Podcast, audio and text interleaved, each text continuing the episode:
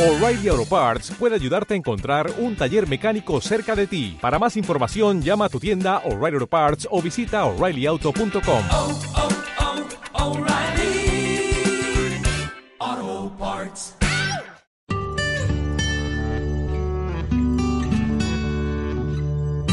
Educación Respetuosa. Un programa sobre una visión de la educación basada en el amor y el respeto hacia nuestros niños y niñas.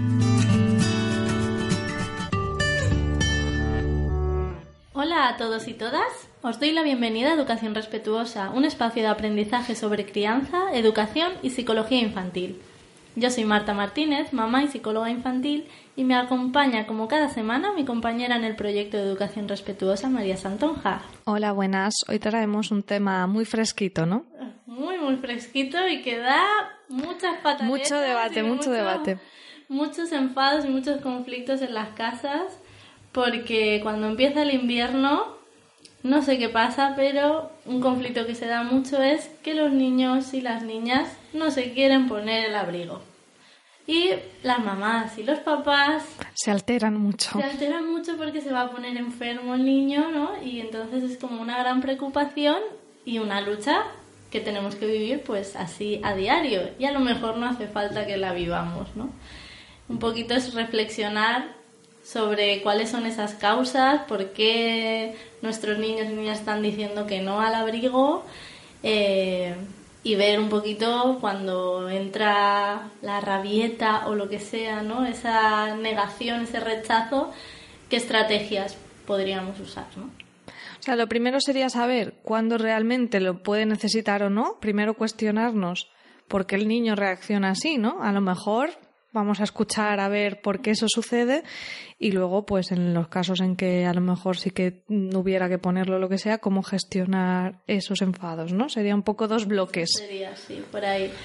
Porque en principio, para mí es, es importante reflexionar, ¿no? Que, que bueno, eh, hablamos de que de forma natural, ¿no? Yo siempre soy defensora de que nos autorregulamos, de que existe una termorregulación corporal. Es decir, cuando tú tienes frío, ese frío motiva y tú te quieres equilibrar y quieres taparte. Eso lo tenemos claro los- en el mundo adulto está claro, ¿no? ¿Qué Sí, que, que no somos masoquistas, que cuando tenemos calor tendemos a nosotros mismos decir, vaya, tengo calor, me voy a quitar ropa, y cuando tenemos frío, nosotros mismos decimos, tengo frío, me voy a poner una mantita, un batín, una sudadera, lo que sea. Así con todas las necesidades básicas, ¿no? Como puede ser, tengo hambre y ¿Cómo? me motiva a buscar comida, ¿no? A cualquier conducta.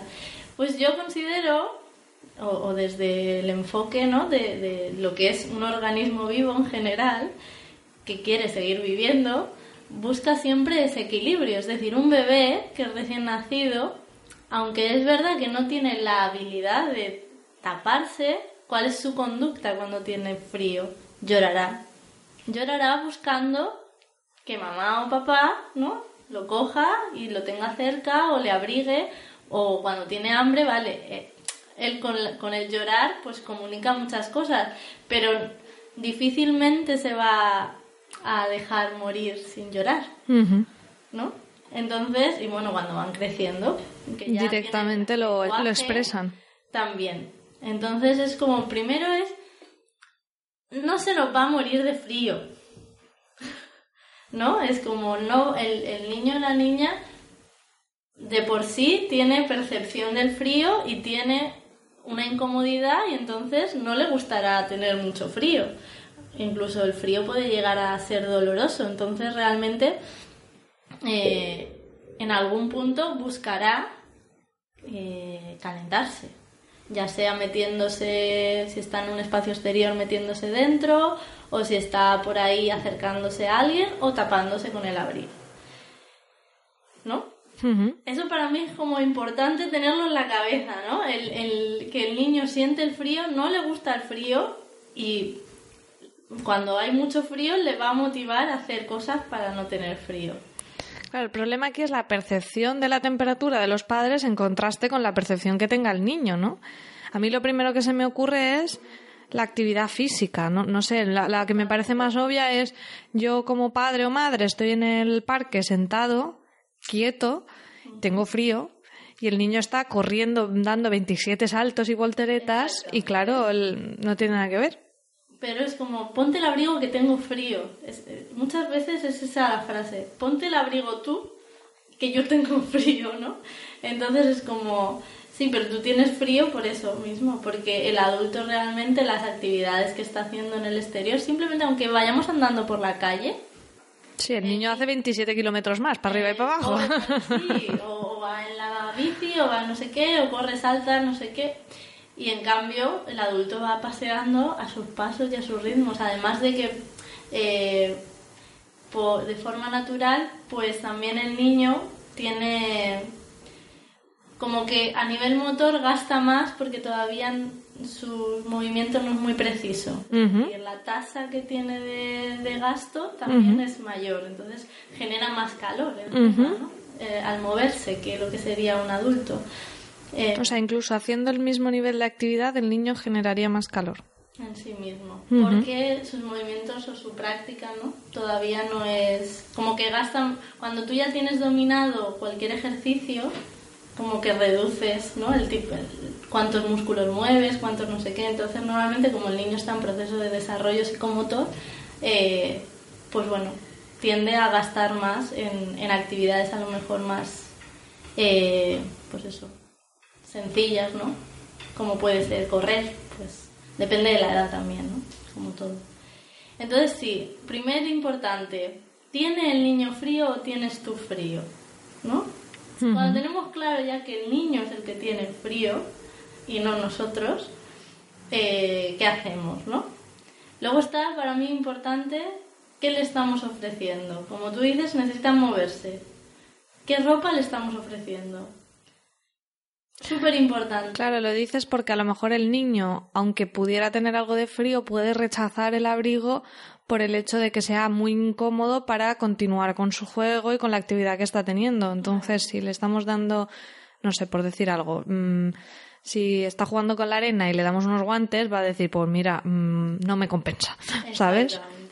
O si le damos estos abrigos que ves a los niños, que son una bolita, que estarán muy calientes, pero realmente no les permiten ningún No tienen movilidad, ni, ni nada, ¿no?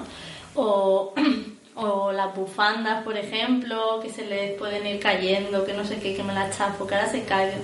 Esa incomodidad, o el gorro que se me mueve, que me tapa los ojos, que... Entonces es como muchas veces, o luego ya las lanas, las texturas, por ejemplo, me pica.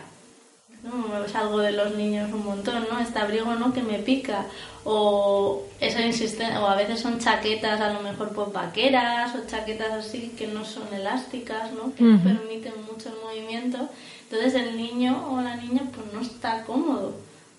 Le estamos reduciendo esa capacidad de movimiento. Entonces, ¿qué selección hacemos, ¿no? De ropa de abrigo, pues es importante y también que, se esté, que esa ropa de abrigo esté adecuada a la situación que haya afuera. Es decir, una chaqueta de chándal a lo mejor para el día es suficiente y luego ya el abrigo gordote. Que tenga relación un poco, que a veces en invierno como te lo pongo todo, Sí, como por defecto, ¿no? Es como Sí. el, el uniforme para salir a la calle por defecto, que llevas la sudadera, la chaqueta, la bufanda.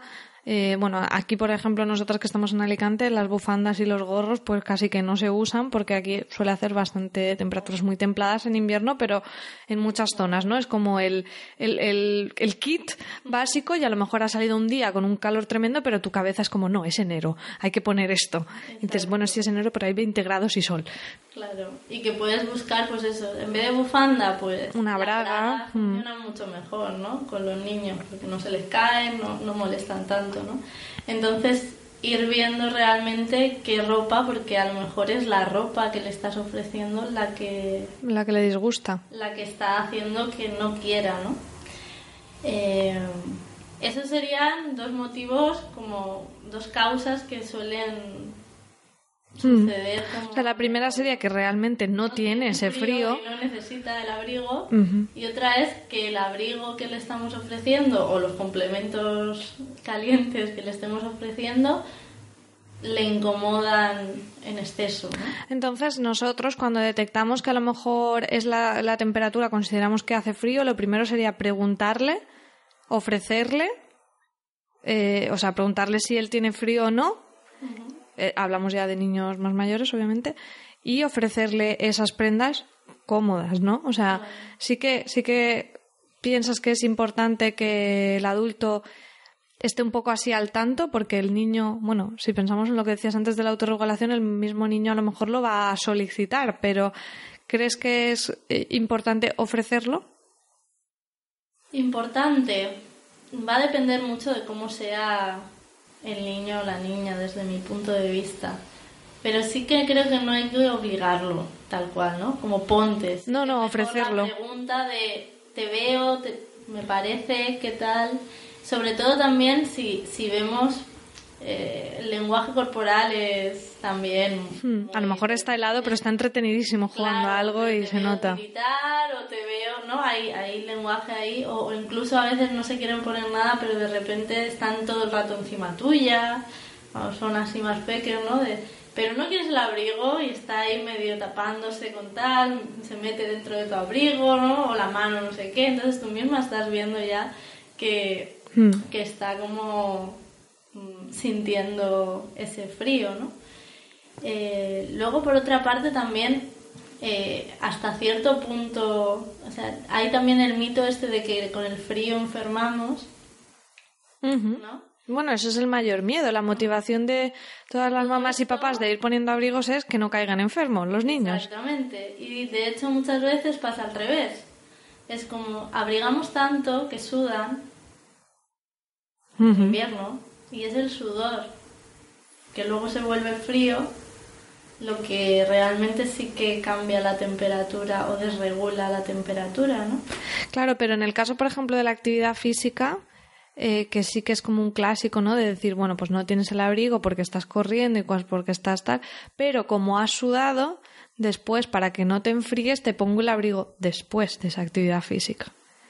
¿Eso sería correcto? ¿O te ofrezco el abrigo después? Y a lo mejor el niño aún no está sintiendo el frío, pero Pero lo va... lo va a sentir y te anticipas a eso para que no, lo que decimos, para que no se le hiele el sudor y tal. Bueno, esto va, como siempre, tiene mucha... eh, desde mi punto de vista, yo siempre voy desde la pregunta. Le puedo explicar lo que va a suceder, pero también va a depender de, de la edad que tenga el niño o de la comprensión que pueda tener de lo que va a pasar después. Porque, por ejemplo, yo también veo que una de las causas que pasa, ¿no? Es como ahora no tengo el frío, ahora no me pongo el abrigo. Sí, al final los niños viven en el presente totalmente, entonces no me expliques Si que dentro de media bolita, hora... Claro, yo te quiero hacer una bolita en casa, ¿no? Pero en casa no tienes frío. Pero no esperamos a salir afuera. Sí, para que él Para entienda. que, se- para que diga, ¿ves cómo hace frío? Ni siquiera a veces le abrimos la ventana. Aunque sea, y a veces es en plan, pues enseñarle en la ventana Claro. que hace frío. Y que ahora vais a bajar a la calle o lo que sea y va a hacer ese Mm, frío. Que entienda el- ese, ese camino, ese futuro inminente y que, y que pueda entender el proceso y a lo mejor la siguiente vez ya se pone el abrigo desde la puerta porque ha entendido que después sí que lo va a necesitar y, se- y él mismo puede anticiparse, igual que lo hacemos los adultos. Pero claro, si, es porque sí, pues el niño va a decir, pues si no tengo frío, fin. Claro, es como, le estamos diciendo en una casa donde el niño está calentito, ponte el abrigo que hace frío. Dice, mamá, estás es loca. como, Yo no tengo frío, ¿por qué me voy a poner el abrigo, no? Entonces, con el tema del sudor, pues sí que sería lo- el explicar qué va a pasar después, ¿no? Cuando empieces a percibir que ya nota eso, pero que si no está muy abrigado en invierno, aunque se mueva, no va a sudar mucho. Si no está muy abrigado, cuando le ponemos el exceso de abrigo. También, buena observación. Que es, por eso a eso me refería. De hecho, cuando hace mucho frío es que no sudas nada. Incluso aunque hagas actividad física, eso aquí en Alicante no lo conocemos, pero mm, según qué zonas dices, bueno, es que, mm, bueno, yo hace poco he estado en invierno en, en París, que es muy al norte, y aunque iba abrigadísima, yo decía, es que no sudo, llevo una semana aquí y no he sudado ni una gota, incluso yendo abrigada, porque porque hace frío. De hecho, eh, esto es una curiosidad, pero bueno, vas mucho más a hacer pis porque tienes que eliminar agua de otra manera que de una forma natural, no con sudar de pegarte una sudada de hacer actividad física, pero tú en el día a día pues te sudan las manos, te, sueles sudar algo. Cuando estás en temperaturas muy frías, esa sudoración normal no se produce y, y, claro, el cuerpo tiene que expulsar el agua por otra vía y vas mucho a hacer pis. O sea que al final el cuerpo, tanto el del adulto como del niño, tiene su sabiduría y sabe cómo funciona. No, como dices, ahí está muy bien, ¿no? Si está haciendo actividad física pero hace frío, tampoco se va a pegar una sudada como si fuera Claro, mm, agosto. pasa, porque están tan abrigados Claro. Que sí que sudan mucho en invierno. Ujú. Y entonces ahí es lo que digo yo, que ahí seguramente sí que luego haya más posibilidad de que se enfríe, Ujú. ¿no? O ese, por ese miedo a... Es el cambio de temperaturas así como más drástico. Sí, pero a veces lo provocamos nosotros, el cambio de temperatura es drástico, al final. De hecho, en Finlandia y todo eso, a mí me sorprendía en Noruega, todos estos países que dejan a los niños dormir la siesta fuera. Para que se aclimaten, ¿o qué? Sí, sí, sí. O sea, no, no sé si es para que se aclimaten, pero los dejan bien abrigados, pero están las madres en la cafetería y el carro fuera del niño.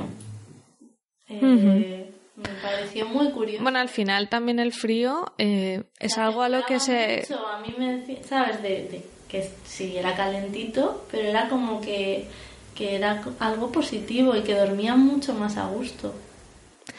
Bueno, también a lo mejor allí se llevan capas y capas de ropa y es lo contrario, ¿no? En esos países las calefacciones van muy fuerte, a lo mejor se agobia más que, que lo otro. No sé, ya no sabría Incluso decirte. También lo de eh, estar encerrado durante mucho tiempo, o sea, se- sí que se ha visto que muchas veces decimos es el frío el que hace eh, que aumente, ¿no? Las Sí, los resfriados. resfriados y todo eso, pero también lo que se ve es que estar mucho tiempo, mucha gente en, en- con poca ventilación y todo eso, que eso es a lo mejor lo que está generando, ¿no? El, el no tomar suficiente aire libre. Claro. Entonces yo sí que reclamo para los niños y las niñas que en Que- verano, en invierno también, también hay parque, a la sí. calle, aunque No, llueva. y además es que aquí es eso, como nunca hace frío, parece que hace frío o lo que tú dices, o llueve y se acaba el mundo y luego ves otros países que es su día a día. Entonces es una cuestión de, de, de social y de mentalidad. De España, O no sí, sí. venirse. No, no, sí, digo, no, no, sí, en otras zonas. Aquí es que es California, como dicen algunos amigos míos. Y, y no pasa nada, y se hace vida y ya está. Y de hecho, lo que comentas de los niños finlandeses, hombre, algo tiene que haber de aclimatación, porque tú es, es lo típico. Yo en estos viajes así por Europa, yo voy, que voy con 27 capas y abrigadísima y helada de frío, y luego te ves gente con pantalones de estos. mm, así pesqueros y calcetines pinkies y tú dices, perdona, yo me estoy muriendo de frío y tú vas con unas zapatillas de tela, eh, unos calcetines cortos y el tobillo al aire.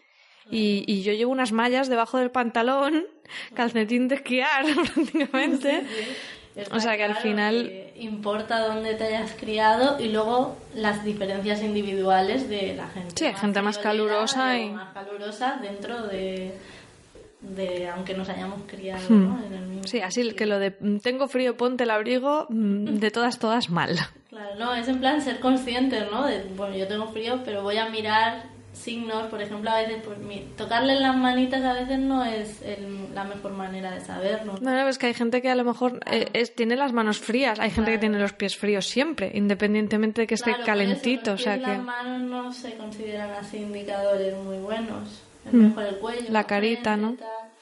Sí, entonces, pues, pues para ir viendo, evidentemente cuando son muy pequeños, pues, o sea, cuando no andan todavía o cuando no, no hablan, pues tenemos que estar atentos. La autorregulación, aunque pueda...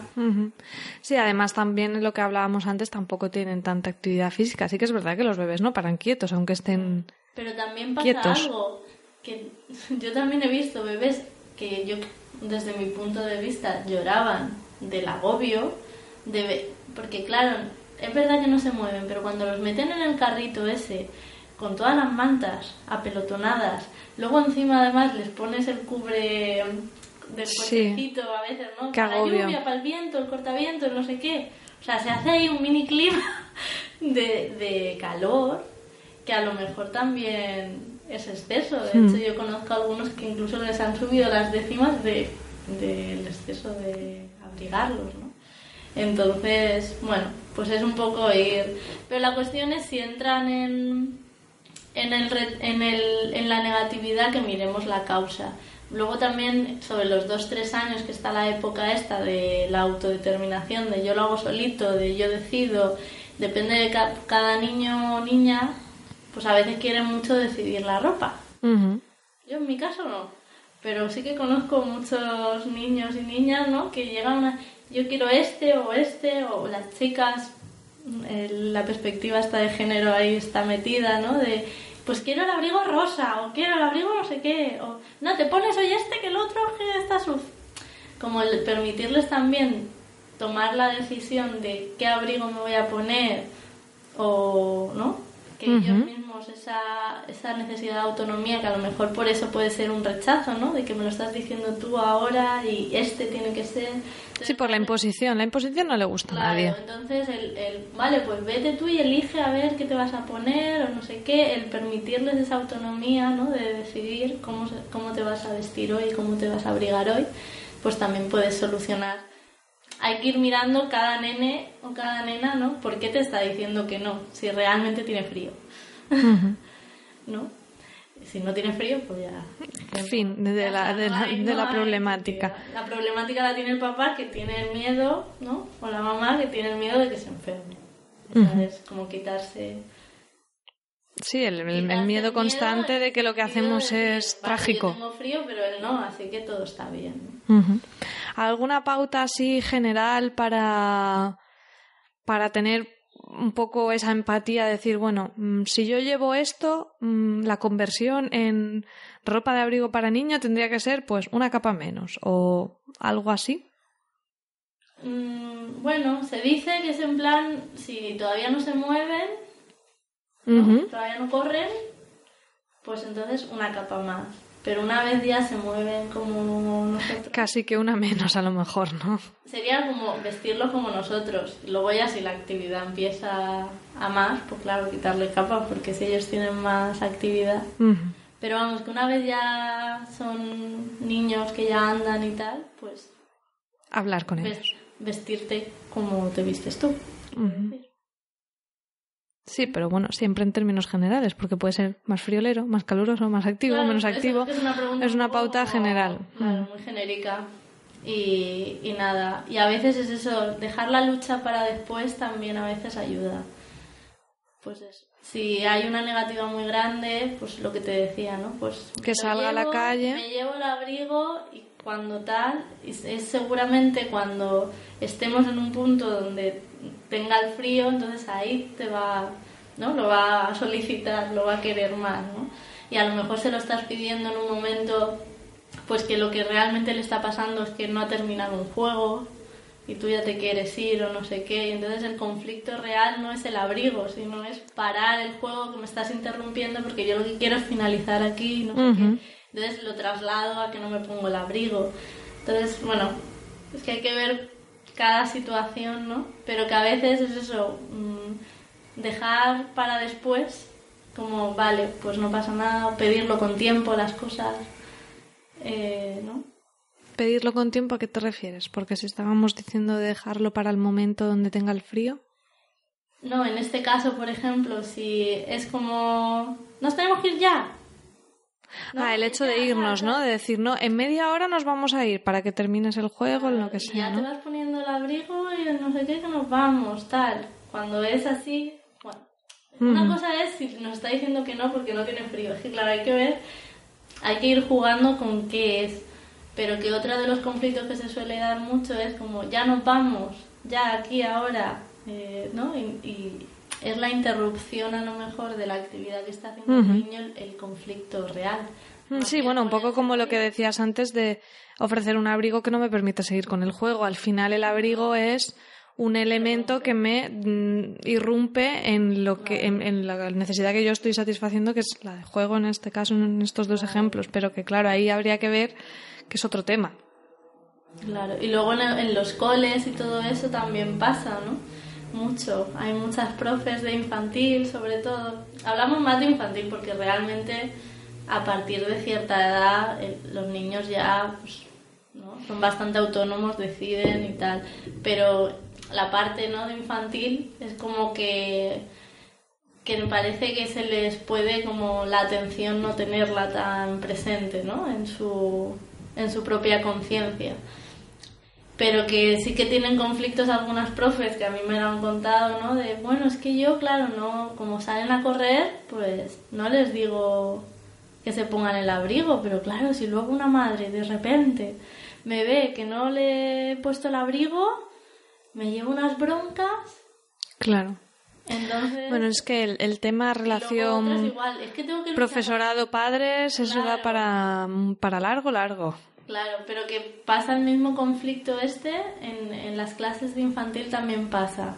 Con el profesorado de obligo a que se pongan el abrigo para cuando salgan, les dejo que cada uno decida. Yo lo veo como muy pauta, ¿no? Como que, bueno, supongo que habrá de todo, pero que sí que lo veo como muy pauta de venga, al abrigo, el almuerzo y al, y al patio. O sea, como pasos. Así tiene Sí. que ser.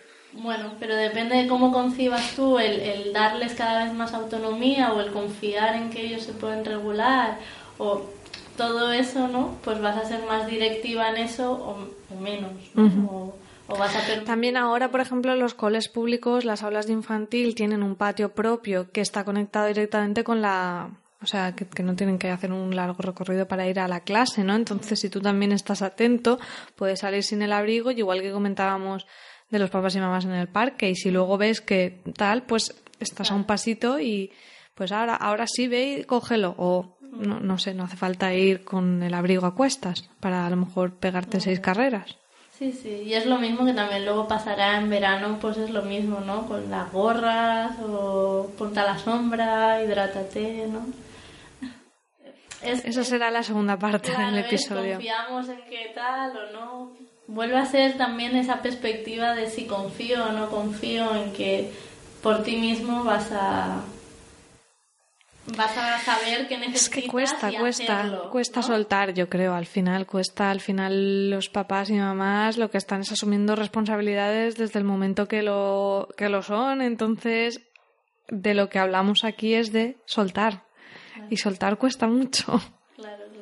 Entonces- Confiar en que ellos van a poder, ¿no? Ujú. Que es verdad que si toda la vida está acostumbrado a que tú se lo digas, a que tú se lo pongas, a que tú tal, si ahora sueltas a lo mejor el Sí, niño... todo tiene un periodo de adaptación claro, también. ahora de repente, pues yo no le he dicho nada y ahí estaba la... Claro, es en plan, si está acostumbrado también a eso, pues eh, sí, si queremos ir como dándole esa... Tú ya sabes si te tienes que coger o no el abrigo, pues que tiene, requiere un tiempo, ¿no? Fíjate que con el tema del sol que decías en verano lo veo más difícil porque es más imperceptible, ¿no? El sol puede estar siéndome agradable y aún así quemarme a posteriori. Entonces ahí sí que lo veo, bueno, estoy pensando en el sol no en un sol de un parque, sino de que me voy a la playa, ¿no? De poner crema y de que no quieras crema y bueno, pero es que eso le ha pasado a adultos, ¿eh? Que yo conozco a mucha gente, pues yo no me pongo crema y luego eh, te quemas. se te quemas. Entonces la eh, sí que ahí veo más difícil la autorregulación del niño porque no es una cosa instantánea. Entonces lo que hablábamos antes de explicar ese efecto retardado y, y entenderlo. Entonces ahí lo veo más difícil, pero con el frío es mucho más sencillo porque es inmediato, ¿no? O sea, a lo mejor el conflicto que habría de un niño que no se quiere poner crema es más complicado porque que él entienda eso ya te va a costar más. Pero bueno, eso lo dejaremos para un programa de verano y ya lo abordaremos en detalle. Pues nada, yo creo que en principio, al final, el tema de todas las rabietas es paciencia Sí, bueno, y no eso. perder la calma y, y bueno, Intentar entender la motivación que hay detrás, la necesidad que tiene realmente o no tiene, si tiene frío o no tiene, o lo que quieres jugar, o lo que. Bueno, al final mm, hay una ABC que casi siempre en todos los programas recordamos el mismo tipo de cosas, ¿eh? lo del juego, pues ponérselo desde el juego, pues es lo mismo. Seguramente lo acepté antes. Si tú al final decides que es que se lo tiene que poner, pues por lo menos si es un es divertido de ah te persigo te coge el abrigo o yo qué sé, o permitir que se lo pongan solos. Yo recuerdo, pues Adrián, hubo una temporada que llevaba el abrigo siempre al revés. Y se lo tenía que atar por detrás yo. O sea, él se ponía el abrigo solo, pero él se lo ponía y yo le ataba por detrás. Luego no se podía desatar él solo. Pero era la manera que él así sí que se ponía el abrigo. Porque se lo quería poner él. ¿Eh? Si no se lo ponía él, no quería. Si no, no quería. Y, y no quería que se lo pusiera yo ni nada. Él se lo ponía, pero él se metía los brazos de la forma más cómoda, que meter los brazos así. Y luego yo le cerraba por detrás. Arreglado. Y él tan feliz. Claro, habrá muchos papás y mamás que dirán, pues así no sales a la calle, ¿no? Pero, oye, él salía con su abrigo. la Bueno, estaba ahí hay otra recomendación. A lo mejor la perspectiva de la que hablamos no es la que os pensabais y era que el abrigo puede estar al revés y no pasa nada. Pues nada, eh, recordar como siempre que nos podéis dejar vuestros comentarios sobre qué os ha parecido el programa, ideas, si habéis puesto en práctica alguna de estas recomendaciones o cómo lo solventáis vosotros, casos. Nos encanta conocer vuestras experiencias en la web en educacionrespetuosa.com. Allí tenéis el artículo que complementa toda la información que hemos dado en el podcast y nos podéis dejar allí los comentarios y también visitar pues, todos los programas anteriores para ver los diferentes temas que hemos tratado. Y bueno, también tenéis las- los modos de contacto y las redes sociales.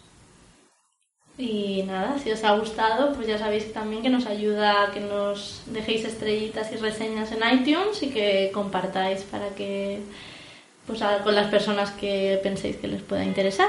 Así que aquí lo dejamos por hoy. Muchas gracias y que paséis un feliz día. Hasta luego.